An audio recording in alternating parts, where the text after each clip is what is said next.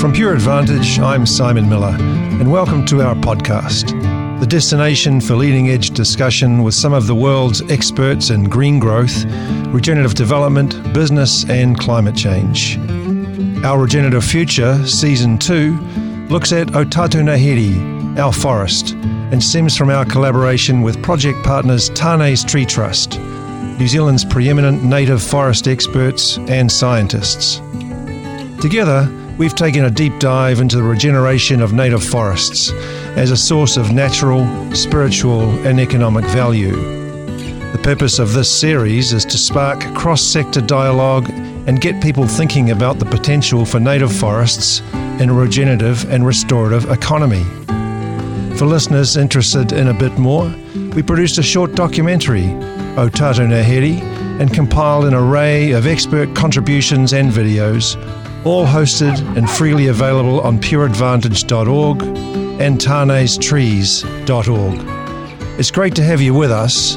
Thanks for being on the journey to Our Regenerative Future Season 2.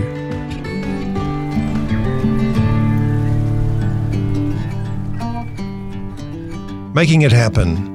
The policies and incentives needed to stimulate and maintain an increase in the area of native forests in perpetuity.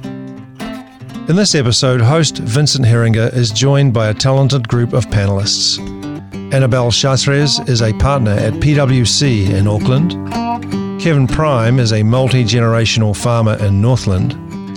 Waihoroi Shortland is recognised within Māoridom as one of the outstanding Te Reo Māori specialists. And Dr. David Hall is a senior lecturer at Auckland's University of Technology and a thought leader in the national climate policy and research space. The group discuss what policy environment is needed to give landowners the confidence to invest in transition and what role the New Zealand emissions trading scheme plays, as well as unpacking other investment, finance instruments being developed or available to utilise in the New Zealand context. Enjoy. Good, everybody. I'm Vincent Heeringa. Welcome to uh, this sixth episode in our series of Ō Tātou Ngāhere, produced by Pure Advantage and Tane's Tree Trust and by our friends at the Edmund Hillary Fellowship.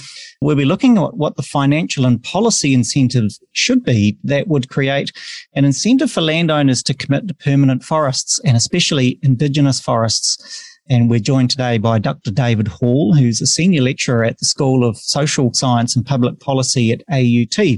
And he researches climate change policy and has been a contributor, especially to the Aotearoa Circle's Sustainable fin- Finance Forum. Our second guest is Annabelle Chartres, a partner at PwC New Zealand, and she leads their sustainability and climate change practice and has been an author also of that report into biodiversity for the Aotearoa Circle. So welcome, Annabelle. Uh, our third guest is Kevin Prime, uh, whose family have farmed beef trees and lately bees on their whānau land in Motatau in Northland since 1963. And Kevin is also a commissioner with the Environment Court.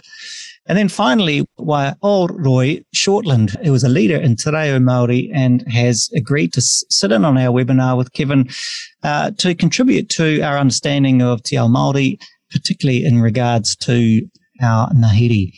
So, you know, one of the things we've been doing with these seminars is advertising really the opportunity for further content on our website, the Pure Advantage website, which you can find at pureadvantage.org.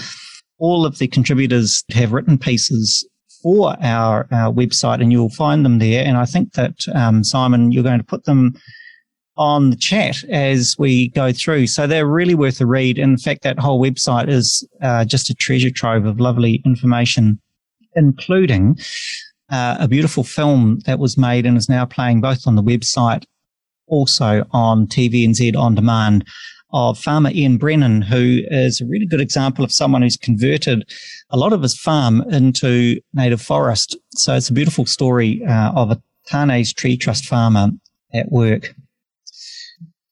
As with previous episodes, we uh, look like we have a good smattering of people who are our landowners, foresters, farmers, and landowners, and also science and academia and other. and also a good number of people who have engaged in the material online. So thank you for that. And there's there's more uh, going on there every time you visit, and some uh, at least half of you have seen that documentary, which means that half can still watch it both on TVNZ and on our website. Okay, well, the question of how do we incentivize landowners to plant native trees? That really is the subject. And uh, we thought we would start with a real, actual live forester and farmer. So Kevin Prime has um, a wonderful description on his website on, on the website and I I would love to just read that to you and then we're going to ask Kevin to describe a little bit of his experience with with farming and forestry. But Kevin's married to Margaret. They have 13 children, over 30 mokopuna and two great grandchildren. And he says hindsight is a wonderful thing. With the benefit of modern science techniques now and his knowledge of Te Māori, uh, he wants to correct the mistakes that have been made in the past with managing the land for the benefit of future generations. Kevin, what would you regard as some of those mistakes? And I think, especially in the story, you quote your grandmother with instructions about what to do with the rivers. Yeah, well, um, my grandmother had said to her children, kawe, kawe, turaki ngā rākoi ngā taha taha o ngā wai. Essentially saying, saying to children and some of the grandchildren who were around at the time not to um, cut down any trees along the waterways. And uh, I guess that didn't really happen. And she also started um, planting trees very early. I te he he he ke no ki foro ki ngai wine ki te mea tue ko ro ke ta mātou tupuna e haka hauana te whānau ki a haka tō rākau. Nā, nā, nā nui haka tō ngā rākau, ngā paina nei, ngā paina mengi nei o, o tāwahi. In, in, in some ways, I'm, um, Vincent, my job here is to be a comfort blanket for my for my relation. um, and what he's what he's he really wants to focus on is, is how his he's taken his lead from his grandmother, and while it was pretty broad, he's um, had to sort of learn through the experience of becoming a forester and becoming a, a, a, a working farmer on the lands that he's that have been passed down. So mm, mm. the other thing I, I think, in, in, addition to what Kevin's saying, is he's become a model for the rest of us in the wider Ngāti Hine forest estate. He's led us, been at, at the forefront of many of the initiatives that that are in front of, of Ngāti Hine now. So, e Kevin ka ia koe te, te wā kōrero i te roto i te reo, and I'll pick it up as you stop. Well, why is that, Kevin? In what in what ways do you think you have led the charge, uh, and what have you learned as you look back on the past and now look to the future? Well, for example, in my time when I started, uh, I, I, think probably going back a bit, I, I think you said we started in 1963. We started about 400 years ago. Uh, yeah. On our, yep. We, we, have occupied, we can trace occupation 400 years to our common ancestor, um, Hine And um, I'm, I'm happy to be stand corrected. Yeah, my grandparents had planted uh, trees. Um, they only planted about seven acres. Then my dad had planted about 70 acres. Then I planted about about um, 1,700 acres. So, but mine was different in that I borrowed money and all trying to do a lot more. Um, what, what, kind of trees did you plant, Kevin? Oh, mainly Pinus radiata and a few Acacia melanoxylon. But I think we've learned our mistakes now, like for example, like using a roller crusher, you find that the, the roller, the bulldozer driver anchors his machine just over a ridge and he lets the roller crusher roll down the hill. And he, even though you've told him not to go down to the streams, he can't see and it's not till the ropes go slack that he knows it's hit the bottom and then he hmm. winds it up. So we ended up having burns that went right down to the stream. So those are lessons that we've learned. And we've learned now that to have buffers along your stream. So hmm. we're having 50 meter buffers at minimum along all our waterways. So those are some of the lessons we've learned and we're trying to address that now. And you've also diversified the range of plants and trees that you've planted, right? Yes, that's right. Well, we're, we're planting mainly kahikātoa, which uh, I think most of you call tea tree, uh, or some of you call it manuka, but to us, manuka is another plant. It's what most of you would call kanuka, I think, mm-hmm. tea tree. Mm-hmm. So we've been planting mainly tea tree, but within that tea tree that we're planting, we're planting um, pockets of natives like Rimu, Kahikatea, and um, any other different native tree plants. Like the problem with the way we're planting them, I think we still haven't learned how nature or God plants them is that they'll, they'll drop seeds everywhere and then the plants would grow where they're supposed to grow, whereas human beings tend to plant them and just put the trees and plant them in rows and that, which I don't think is natural. There must be a lot easier way we can copy nature. Well, there's not a lot of straight lines in nature. True. Are you expecting to get a financial return from these natives that you're planting? Well, the intention is that we do hope to be clear felling uh, natives in probably about 250 to 300 years' time. But we think we're still going to need pine trees for another five um, generations of pine trees. So that's probably about five trees, 150 years. Mm. So because we still want to make money, but we will be reducing the amount of pine trees that we plant every year we hope to phase out cattle probably in the next uh, 40 years. So it's uh, not very far away, a lot earlier if we could, but um, just keep enough to for the tummy and that sort of thing. Um, what what would stop you from planting more natives? You you have to make a transition right? And you're expecting your pine trees to be harvestable. That's your expectation?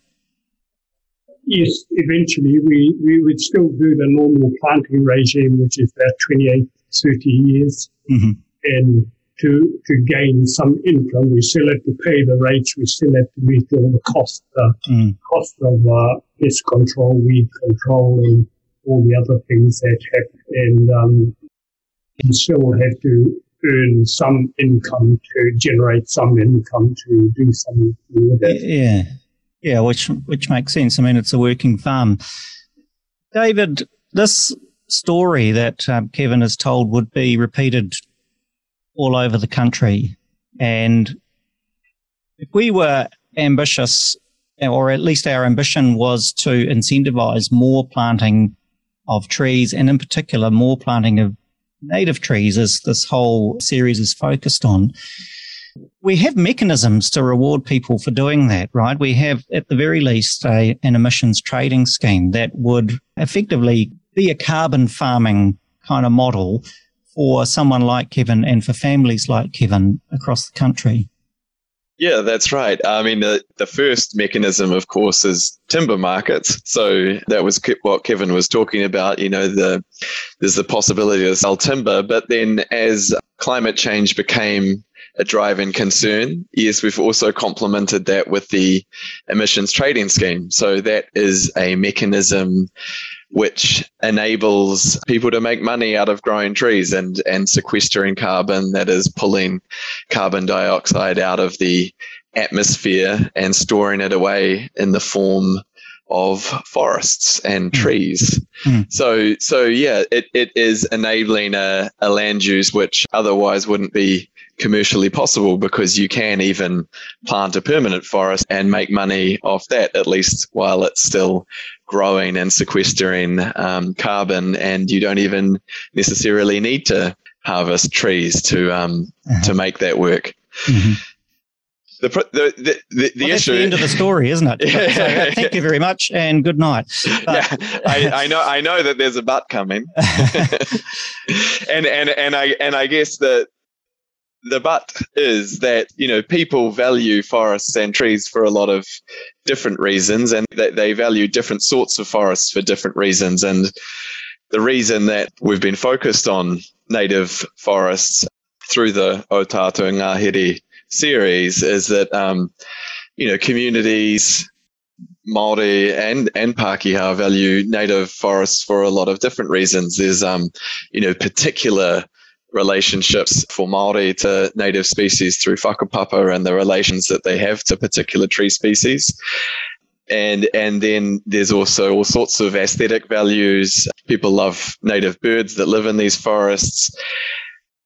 And then there's also, as as as been discussed in some of the earlier webinars, there's possibilities to use some of these native species for timbers.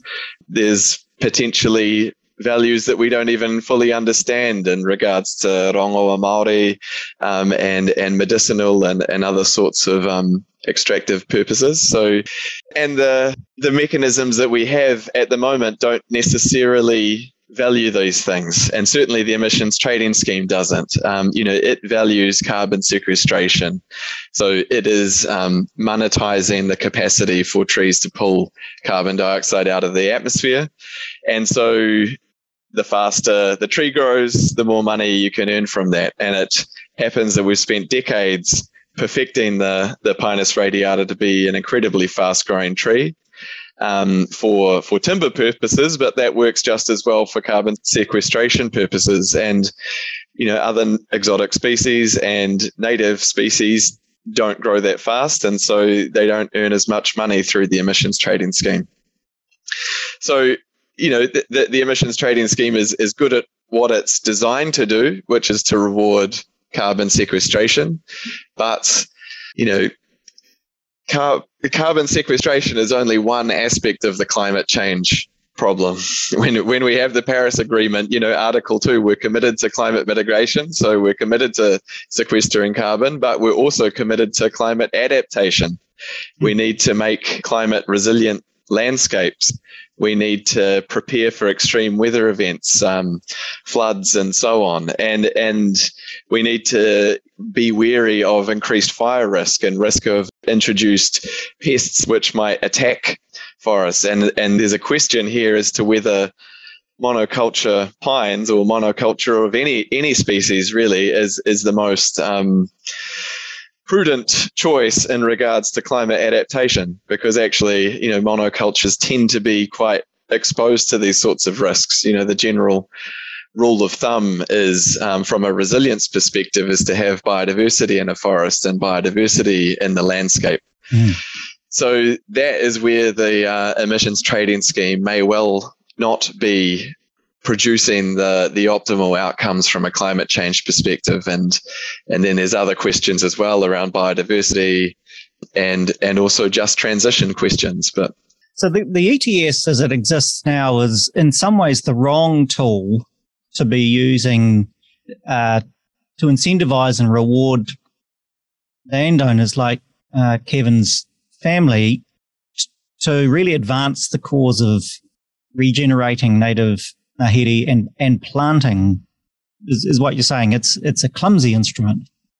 yeah it, it's clumsy is what i'm saying it's um it's it's good at what it's it's what it's de- designed to do but it was never really intended to to deliver the more nuanced um, approach to the landscape that people really want to see where um, we're not we're not just putting the fastest growing trees across the landscape and and optimizing carbon sequestration, but a but a more nuanced approach where we're interweaving different sorts of land uses and and interweaving different sorts of forestry uses even within agricultural production. I mean, it tends to um, work in a much more siloed way the the emissions trading scheme, and so I, I, I think it's it's we, we have to be careful because it does enable forest land uses which otherwise might not have been possible, um, especially putting forest in remote areas where perhaps um, it would be too expensive to transport the the timber out, and so you know it, it wouldn't get forested um, for for timber reasons. Um, you know the emissions trading scheme does enable permanent forest in in some of those places. And that that is a good thing but it might not necessarily be enabling the right species for those sites. And so it's not necessarily getting that nuance that we want with the the slogan right tree right place and right purpose. Yeah indeed. So annabelle you're a finance guru if the ETS is not the right instrument, or at least it's only one of what should be a range of instruments that could be used to reward people for regenerating and planting native forests, what other mechanisms could we look to? Uh, and I think in your excellent piece, you list four. I don't know if you want to rattle through those four now. I can certainly do that, um, Vince. I, I think the, the first thing before I do it, though, is both Kevin and David have pointed out that there's, there's this real issue because we're facing into the need to to function in economies and societies where we need cold hard cash. So there is a need for return on investment of in some way, shape, or form. Yeah. While at the same time, there's this issue with being able to value the other values or outcomes or impact that we get from, in, in this particular case, from native forestry. And that's where there seems to be the disconnect and what we're looking at. The other thing, of course, is what we need to do with native forestry is is do it at scale. So this is not a case of planting two trees every year. It's a case of being able to to find financing yeah. instruments and mechanisms that can really turn the dial around regeneration of biodiversity and and affecting some of the, the negative change we've made on our landscapes. Mm. So yeah. The four instruments I, I wrote about are certainly not the only ones. They're just, I suppose, pretty commonly known ones. The other thing is that they're not mutually exclusive.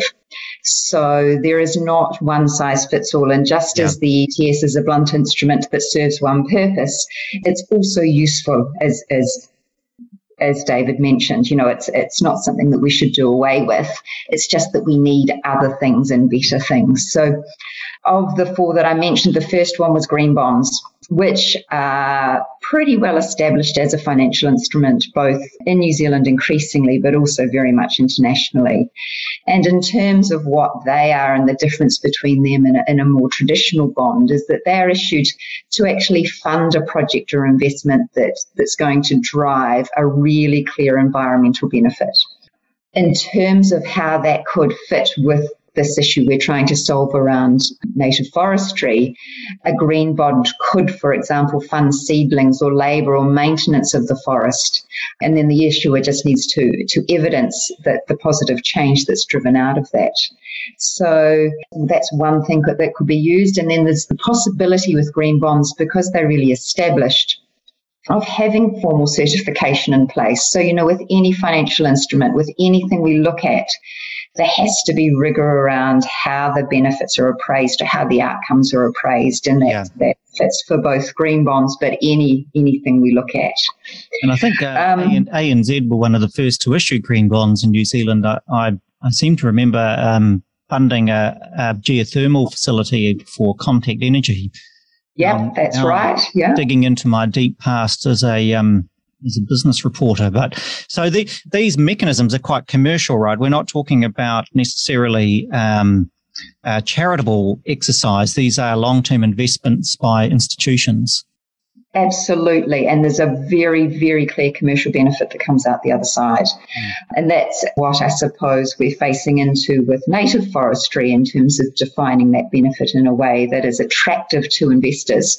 And again, on a scale that, that, that means it's you know commercially viable in the market. Yes. Um, and, and, you're right. Contact Energy has issued has issued green bonds. We've seen some from Auckland Council. Argosy Property have done the same. Now those have all been for different things, not for native forestry, but there's certainly a history of them being issued in New Zealand, and they are increasingly being used as as a, a source of funding. Yeah.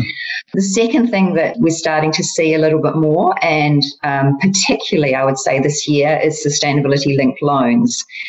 And this is where an organization is looking to have a loan where the interest charged to the borrower and the performance of the loan is, is set against some predefined environmental or social or governance criteria. Ah, yeah. So if they meet certain criteria, then they'll get a discount on their rate. If they don't, then um, the rate is higher in terms of repayments. Mm. And the the agreed threshold as part of the criteria of how that loan is set up at the outset. I think the most recent one we've seen in the market in New Zealand is BNZ in Southern Pastures. They issued one a couple of months ago, but Synlait have done the same. Contact Energy again have done the same in terms of having these predefined criteria driving very specific outcomes that's going to, you know, give them a discounted rate on, on whatever their loan is. Why that's quite attractive is, of course, you're getting a discount on your, your lending. And then for the banks, it's an opportunity for them to de risk their loan book as well. So, increasingly, as environmental and social and governance metrics come into play in terms of how a bank looks at its loan book, these sorts of products are going to be, I think, increasingly common in the market. And, you know, at the moment, they're a great PR exercise for lots of organizations who are, who are seeing who want to be seen to progress their environmental credentials in the market as yeah, much as sure. anything. Well, I suspect that both with green, well, in fact, all three green bonds, green loans, and also green funds, which I think you're going to be talking about next, is the potential for uh, the alternative being you might be investing in a stranded asset. If you are investing in, as a bank or as a fund or an institution of some sort, there's a possibility your investments, whether they be fossil fuels or some sort of polluting factory or whatever, or damaging practice, there is a possibility of you being stranded with this climate unfriendly investment, right? Absolutely. And uh, the, the other element of that, that sort of the negative element, is that if you are not doing environmentally or socially positive activity through the financing that you're, you're accessing, um, your ability to access fund is going to access fund financing is going to become more limited. Yes. And we're already seeing, as a result of climate change, uh, you know, talking to banks in Australia and in parts of Europe and the UK, access to funding is getting more difficult for those organisations and sectors that are, have you know high risk, whether it's from environmental degradation or whether it's from high emissions. And I am sure we'll start to see that in New Zealand as well. Yes. Uh, well, let's just touch on the third one very quickly, which, uh, oh, no, I won't put words in your mouth. What is the third category?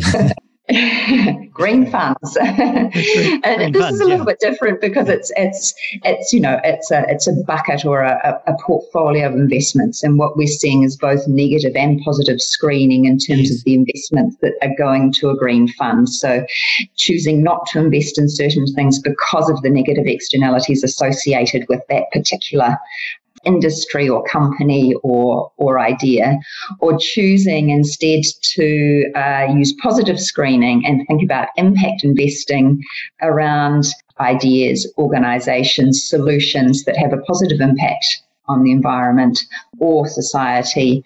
And we're seeing more and more of that starting to happen as well, this idea of impact investing.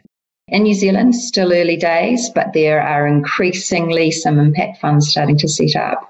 And the idea, certainly from an investor perspective, that the negative screening goes without saying is happening all over the world. So you're seeing some of the big investment funds, the sovereign wealth funds, superannuation funds, KiwiSaver here, choosing to limit investment or actually reverse their investment, you know, so disinvest from either industries or sectors or organizations that are having a negative impact or having a high um, yeah.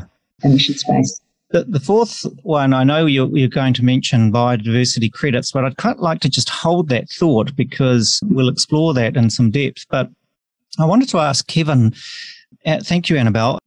This pool of capital that Annabelle has been talking about, have you been able, as a farmer, as a forester, as a whānau, have you been able to access any of this green capital to fund your business?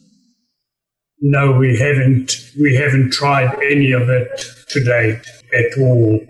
I think it's being looked at. I uh, we did get an email from someone who did an assessment and said we have 300,000 odd sitting there in credits, and I, I wasn't aware of that, and we haven't tapped into it either. And I don't think we wish to tap into it. Uh-huh. Do you mean credit as in emissions trading credits? Yeah, the carbon credits. Uh-huh. What would stop you from cashing that in? Well, I, I guess I think we'd have to pay it back if we cut the trees down. Yes, I guess you would. Hmm. So there is that. I'll not pay it back. Just don't don't go there. Mm-hmm.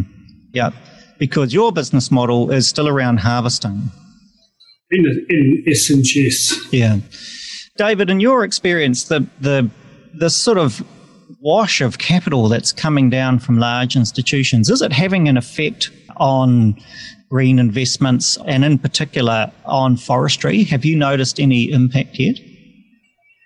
Well, yeah, there's certainly investors moving into the carbon farming space and the um, the creation of of permanent forests and, and pine forests, which are generating that revenue from the emissions trading scheme and producing units that might be um, used for offsetting internationally. Mm-hmm. But, you know, the real challenge is to steer that flow of capital and that wish to invest um, towards the most environmentally sound and the most um, socially just outcomes. And, you yes. know, we've seen that backlash already from the investment into these sorts of forests. And I think, you know, we'll see more of that investment and and some of that may well be the right land use for the particular sites that they've been installed on. But you know, I think a lot of landowners and a lot of communities are not going to want that as a as a large scale land use change across the whole country. And so, you know, we're going to have to pivot towards towards outcomes that have a better balance of, you know, what I was describing yes. before where it's it's mitigation as well as adaptation, as well as biodiversity enhancements, as well as regional economic opportunities. And I, this is why in a lot of my work, I've been um, attracted to the idea of nature-based solutions. Uh, so this is an idea which is emerging in international climate change policy and strategy and this really makes explicit that idea that we shouldn't be just looking at using land use and ecosystem restoration to deliver climate mitigation alone. We should be striking that balance across multiple outcomes and using nature and using ecosystems to deliver that multifunctional outcome. Because, and just to underline the point of what you're saying, because the capital that Annabelle has talked about needs a return on investment. Even if it's impact investing, it still needs a return on investment. And at the moment, unless you're harvesting trees, really the only alternative is the emissions trading scheme for returning some sort of value back to your investors, to your bank, uh, or to the, the buyers of your bonds. Yeah. And and so really what we need is another kind of mechanism multiple mechanisms, as Annabelle has said, you know, not they're mu- not mutually exclusive, and that that's where I suppose this idea of a biodiversity credit comes in. So, Annabelle, t- t- tell us about these miracle drugs. I don't know if it's a miracle drug, but it's it's certainly it's certainly worth having a go at. So, I, in terms of the, the instruments I talked about before, they are, I suppose, they are all green versions of existing financial instruments in some way, shape, or form. Yeah. yeah. And similarly, a biodiversity credit moves away from that traditional sort of financing product a little bit because it's trying to create a value um, that represents a return on investment um, for an owner before they can establish another revenue stream from from the forest. And so it's it's it's trying to say there is a way to incentivize people, organizations to invest in native forestry, even if that initial revenue stream that you might get from other alternative sources of planting is not there to start with. So it's almost saying, we'll give you a return by doing nothing and just doing the right thing. So it's creating a different value structure in some respects, appreciating that with native forestry in particular, and, and David talked about this before, if you're looking at it from a sequestering perspective, the reality is that Pinus radiata is a much more commercially viable solution for, for a carbon revenue stream than native forestry, particularly in the early decades of growing it. Mm. With a biodiversity credit or a biodiversity payment, it creates a revenue stream based on the environmental or social benefits that that native forest, that biodiverse forest is going to pro- provide ahead of the sequestration revenue that might come later. And it certainly provides an alternative to the revenue that would come from, say, rotational pine and the, the, timber that could be cut down. So the idea, of course, with something like this is that it's finding the source of the funding to make that payment. Um, yes. And David can talk about this with much greater um, detail. But, you know, in many respects, it does require the government to step in and say, hey, we will fund you to not chop down a tree and not to plant something that's monoculture or an exotic species. It's yeah. saying we put a value on the biodiversity you're creating yes. by by planting natives and by planting a mix of natives. We've talked about the intrinsic value of forests in their own right as having values that are beyond just timber or aesthetic, you know, in their complete sense, value forests that have value just by being forests is something that's a theme that's come really strongly through this whole webisode series. And what you're saying is a biodiversity credit is a mechanism that would honor that and reward people for just planting and maintaining and regenerating forests for their own sake. It's yeah. putting value. I was going to say it's, it's, putting value on that concept of of the ecosystem, and it's a really, really difficult thing to value. But it's saying that ecosystem services deserve a value, and this is one way of creating that. Yes. It's still funny, isn't it, that we use the words ecosystem services as if they are still in service of us. And uh, it does remind me of human resources. You know, they're not people, they're human resources. Anyway, um, we're, we're going to come back to that because that's a very interesting question looked at from an Indigenous point of view. But I'd like to ask David if you could just explain the mechanics of biodiversity credits. How do these things work?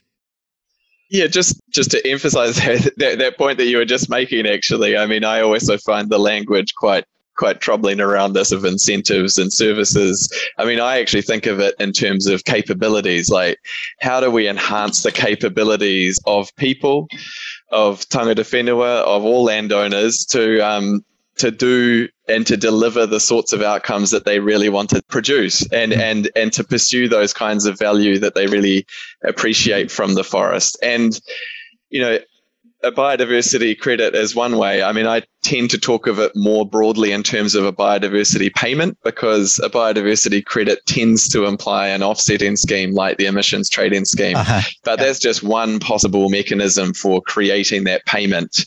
And that payment is what would potentially enable people to deliver those outcomes. So, you know, we, we already have kinds of biodiversity payment in the system already you know, things like the 1 billion trees uh, direct landowner grants were, you know, an output based payment where landowners were provided some cash which made up some of the costs of, of native forest establishment. There's also easement schemes like the um, QE2 national trust where people are paid to uh, to retire land, and essentially that's what it's doing. It's mm-hmm. it's creating a kind of a payment for those um, biodiversity outcomes. But I think, you know, these schemes that we have at the moment clearly aren't doing enough to address that disadvantage that native species need um, relative to to fast growing exotics like mm-hmm. pine trees. So, you know, we really need to look at something bigger.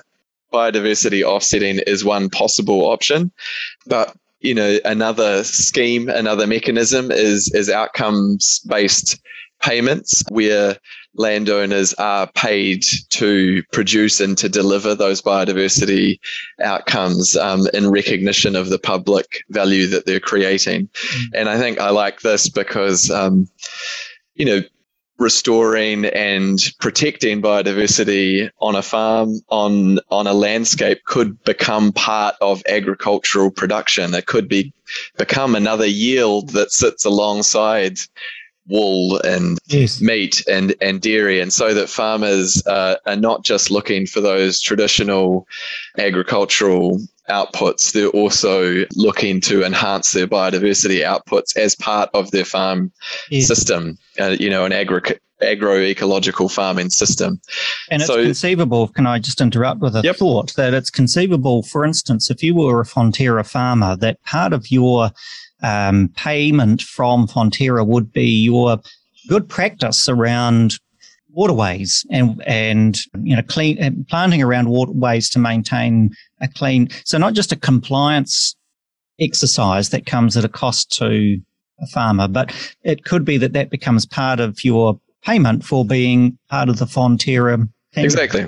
And and it goes back to that um, issue that I started with it these payments enhance the capabilities of farmers and landowners to to undertake these activities because you know riparian plantings and um, planting up gullies and erosion prone slopes they all cost money and um, you know most landowners and land managers would love to do more of these activities if they could but they just lack the time and the money to do so and mm-hmm. um, and at the larger scale you know, a biodiversity payment like this as well could make some of those financial instruments that Annabelle was talking about more viable. Um, yes. I've looked at some of this through the Climate Innovation Lab project, which um, is a partnership with ANZ. And we've looked at things like green bonds for native trees. Um, and it's certainly possible, but it would require incredibly patient investors because the the returns are just that further and long coming um, because the native trees grow slower. So it really stretches it stretches the patience of investors where you're looking at, you know, not harvesting trees in 25, 30 years like in pine plantations, but 50 years or beyond. So that really stretches the patience of investors. But if there was something like a biodiversity payment that those sorts of forests were eligible for and the pine plantations weren't, then there's a bit of cash flow along the way there that would help to make that uh, financial instrument more viable. Mm.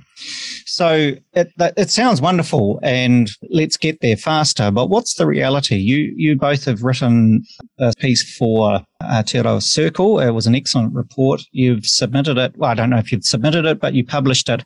Did you get a response from industry and from government around the idea of biodiversity payments? We didn't touch so much on biodiversity payments in that in that particular paper. It was it was very focused on reform of the ETS uh-huh. to to consider natives more fully and oh, and to make amendments to the things that just were a bit creaky around you know, creating an, a level playing field was a, was a term that we talked about a lot. So things like the lookup tables for natives, the the minimum per hectare size, those sorts of things, and then understanding how to address the, the delta between the cost of native planting versus the cost of, of exotics. Yes. But just just picking up on that question, Vincent, I, what we're seeing some really encouraging signs with some of the clients we're working with at PwC, some of the heavy emitters in New Zealand who are looking at the carbon pricing volatility and and recognizing that because of their compliance obligations under the ETS, they need to think about managing that risk because it's essentially a cost item on their balance sheet that is just going up each year. Yes. What's really encouraging is that with, with, with some organizations, they are taking more of a values based approach to how they're addressing this. So they're looking at forestry options. They have this commercial return they need to generate. They need a stable and recurring carbon revenue from what they're choosing to plant if they're looking at forestry. But they're also trying to understand how they can do mixed plantation, how they can do permanent, and how they can do a proportion in natives as well, because they see that as part of the legacy of their organisation.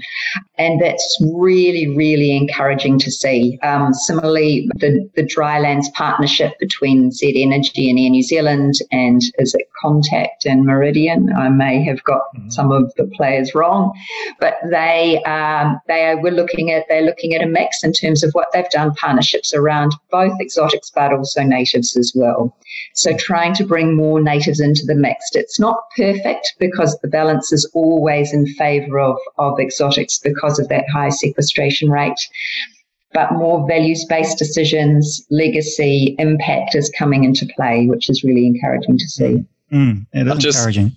I just add, Vincent, that, you know, it might seem strange to think of people being paid for biodiversity, but it might have seemed very strange a few decades ago to think of people being paid for carbon.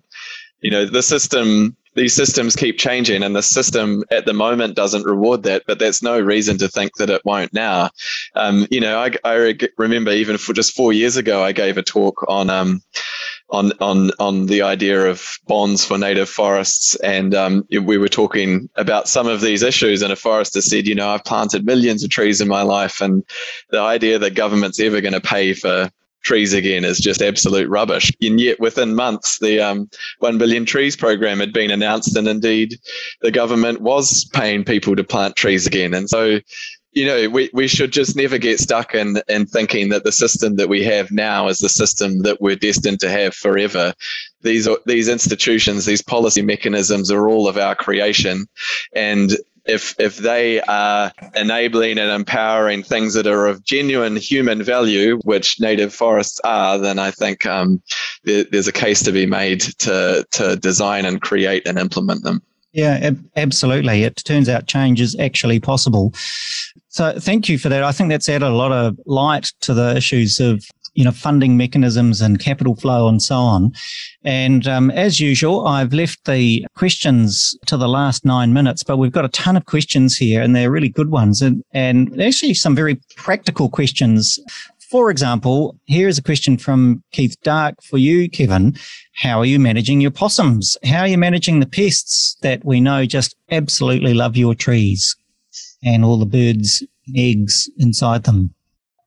Well, to date we've been just doing nice shooting. That, that that's all. When people report they've seen a possum, you know, they people go up and there's many of the whānau, their nephews, nieces that just go up and do night shooting around the farm in the forest.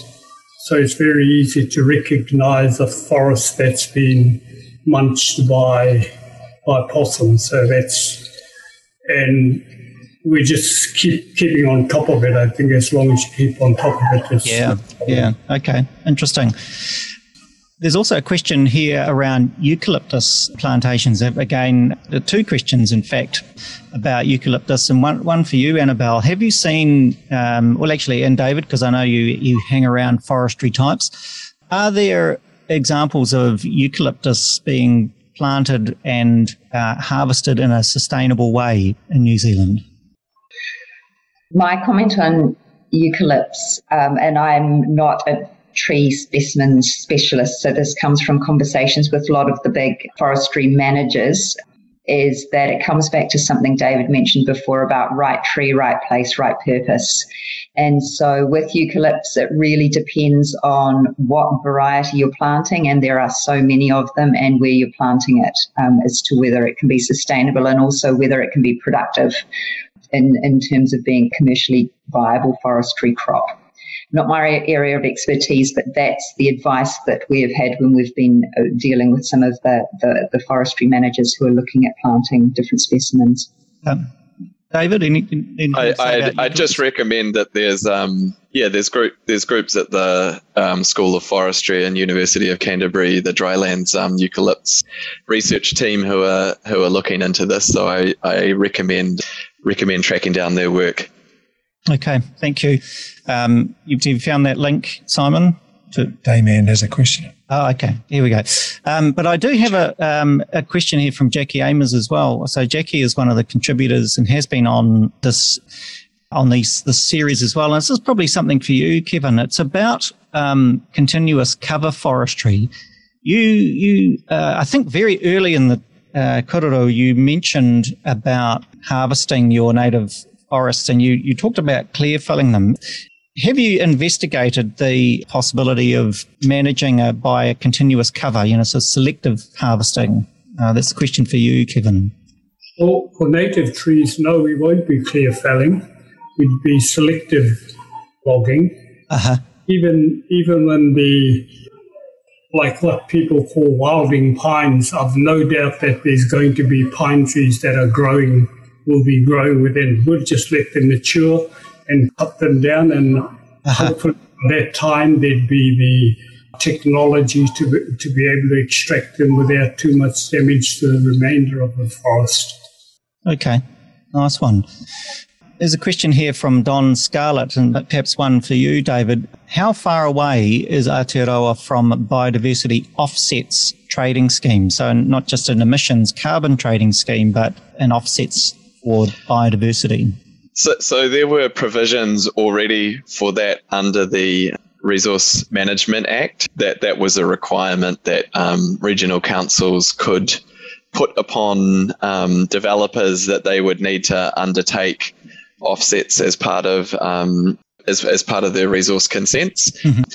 That that wasn't used as much as it as it might have been. So presently, of course, the Resource Management Act is under review, and that has certainly been an issue that was um, touched upon in the review as to the uh-huh. extent to which um, mechanisms like this and other sorts of other sorts of financial mechanisms might be used by regional councils in order to increase investment into ecosystem restoration. Mm, it kind of raises another question, um, which has come in from Dame Salmon, which is the anomaly of having Pinus radiata in permanent forests when they really only last 80 to 90 years. Uh, so she has a question about is it right that such trees would even be included in the emissions trading scheme as regarded as a permanent forest? I don't know if An- Annabelle, it could be one for you. I mean, it, I think it's more for David. okay.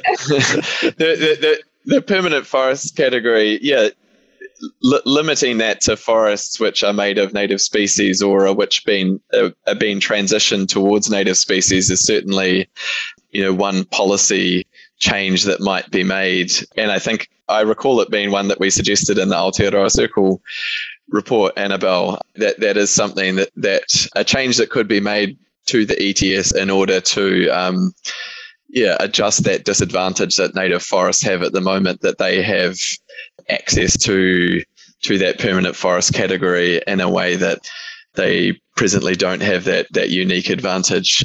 But yeah, I mean, I mean, it it, it also raises the, the, issues that Matt Walsh was talking about in his, um, you know, forestry system, New Zealand carbon farming, uh, that where they're, you know, using that short life or shorter life of pine trees as a way to transition to natives over the long run. So, I mean, uh, whether whether the category includes that or not, um, is, is another question which will need to be addressed by policymakers. And I refer everyone who's interested in this to the previous webinar where, where that system is discussed. Yeah, we uh, thank you. Um, we did talk at some length about transition management uh, from short term uh, as short term as you can get in forestry for using as what exactly what Kevin is doing um, on his land, using Pinus radiata as uh, a, a, as a short term harvestable crop with a, with a plan to transition.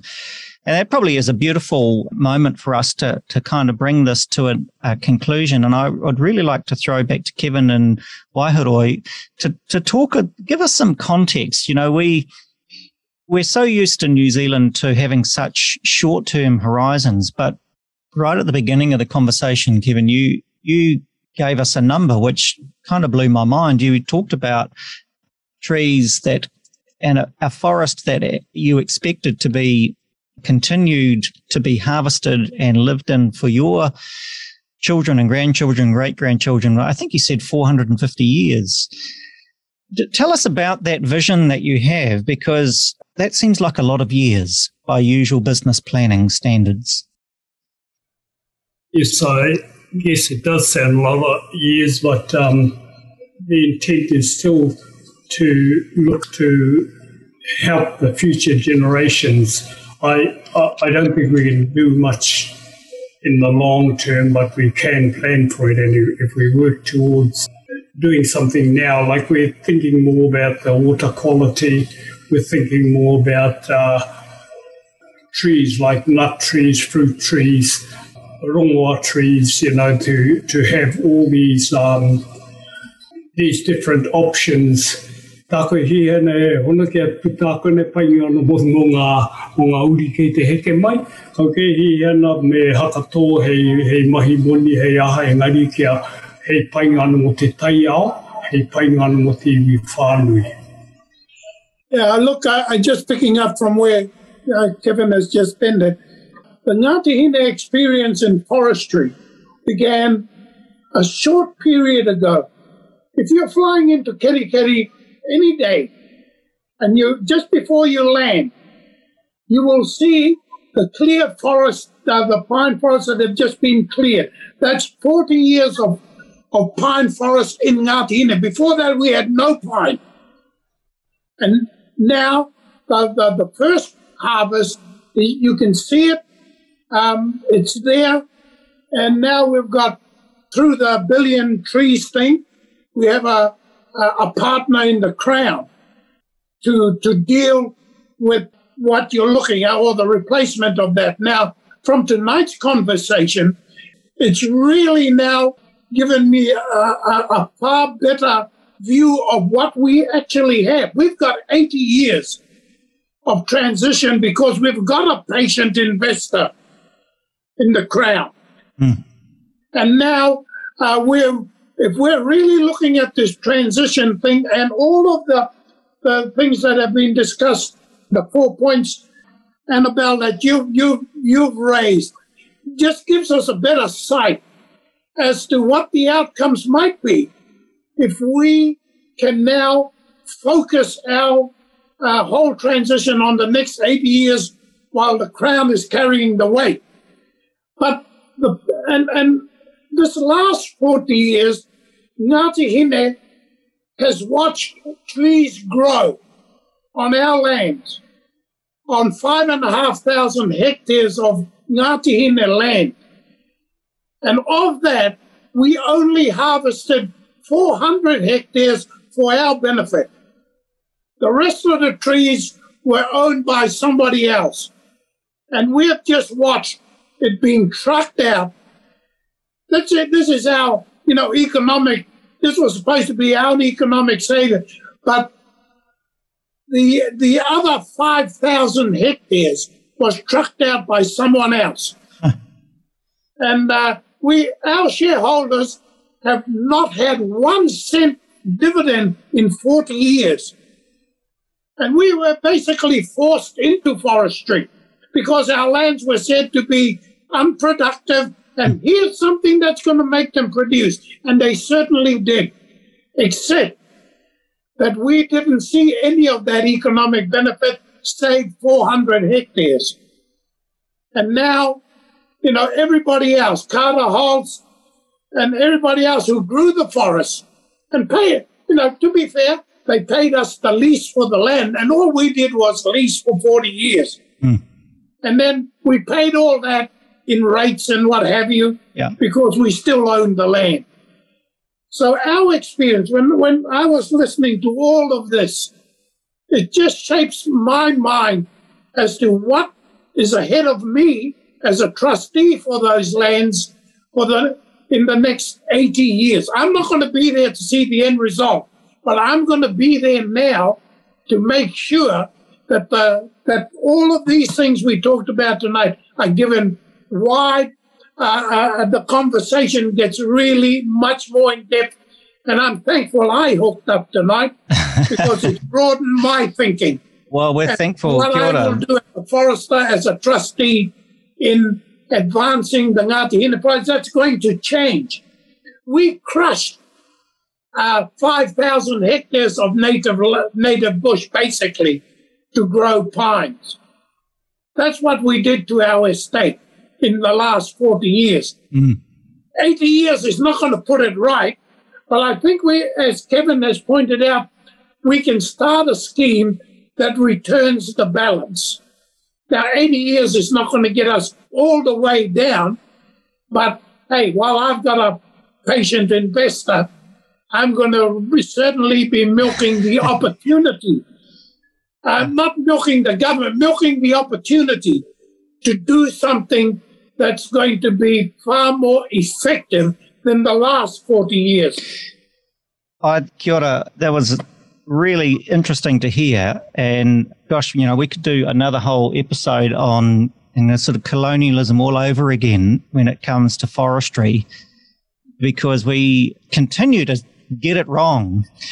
Uh, with ecosystem services, even you know, even, even that is kind of questionable language. This language around um, poor land or marginal land is a term that has been discussed on these on these webinars as well as kind of inappropriate inappropriate I hate that word but it's the wrong language to to use about land which could be uh, returned to our beautiful Ngāhere. Look, we don't have time, unfortunately, to continue this korero, but it's been really interesting, and I, I'm really grateful for your time, for all of you, David, Annabelle, Waharoi, and Kevin. Uh, really interesting discussion, so much more to learn. And I'm grateful for you, for all of you joining us to talk about these really important matters for New Zealand. So, uh, nō reira, thank you for your time and, and thank you to our panelists. To learn more about Pure Advantage and the work we do, visit pureadvantage.org. Watch the stunning short documentary Ō Tātou Ngāhere and read insights from hundreds of expert contributions that highlight New Zealand's strategic advantages by putting the environment at the centre of all business decisions. Remember to follow us on Instagram, and if you found this conversation valuable, please rate this podcast, share, and subscribe. Thanks again for being on the journey with us.